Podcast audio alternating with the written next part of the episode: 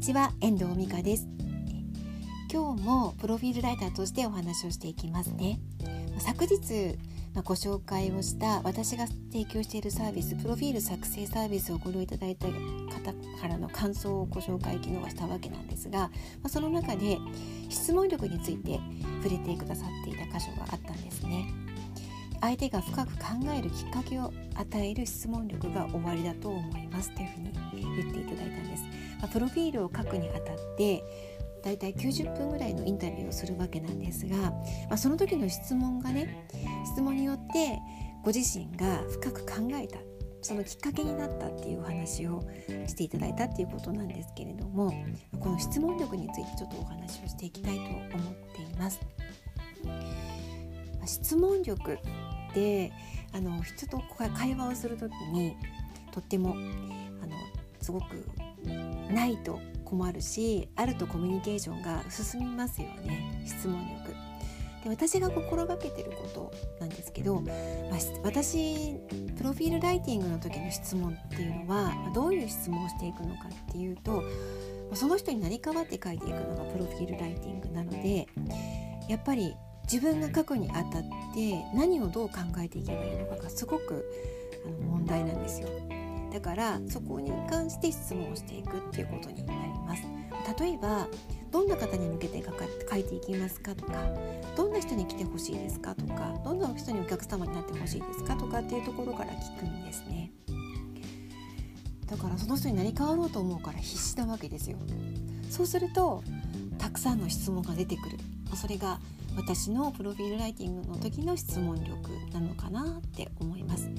ぱりいいものを書いていこうとかその人になり変わって書いていこうと思えば必死になりますよね、まあ、そこから出てくる質問力なのかなって私は思っています。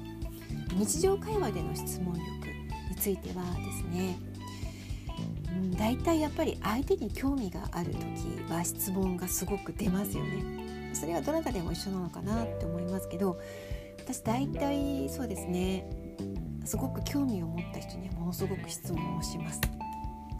うん、なんかこの人面白そうだなとかなんかなんか深く掘ってみたいなとかね思う人にはすごく質問をさせてもらってます。あとは、まあ、自分がわからないことや、素直に聞いてますね。あ、本当に質問力ってすごく大事なコミュニケーションをこう取っていく大事なツールですので。相手に興味を持つっていうことから出てくるんじゃないかなって思うんですよね。質問力について前ご質問いただいたことがあったんですよね。うん。ま、その時もそのようにお答えしたと思います。相手にどれだけ興味を持てるか、していくとだんだんその人のことが好きになってくるんですよね。すごくあのこんないいところがあるのかなってことを思ったりとかうんなんか新しい一面を発見したりとかすることができるんですね。またこのプロフィールライティングっていうのは仕事だから聞いちゃいけないことも聞けちゃうんですよ。聞いちゃいけないことっていうと弊害がありますけどなんかあのなかなか聞けないことこんなこと聞いていいのかなっていう仕事にまつわることとかも聞けちゃうんですね。その方に成り代わって書くから。そのそれはお相手の相手の方も依頼者の方も分かっていらっしゃってのお話なので答えていただけることも多いんですけど、まあ、そうでない場合は大体濁濁していただくことが濁してくださいねってことも言ってあるのでその辺りはね自分で聞きながら反応してる感じになっています。質問力皆さん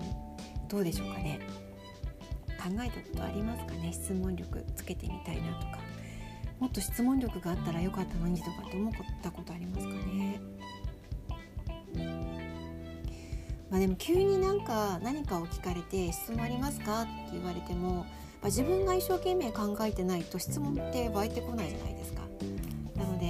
今私がね1月の6日に質問を募集してるんですよ。私が配布した PDF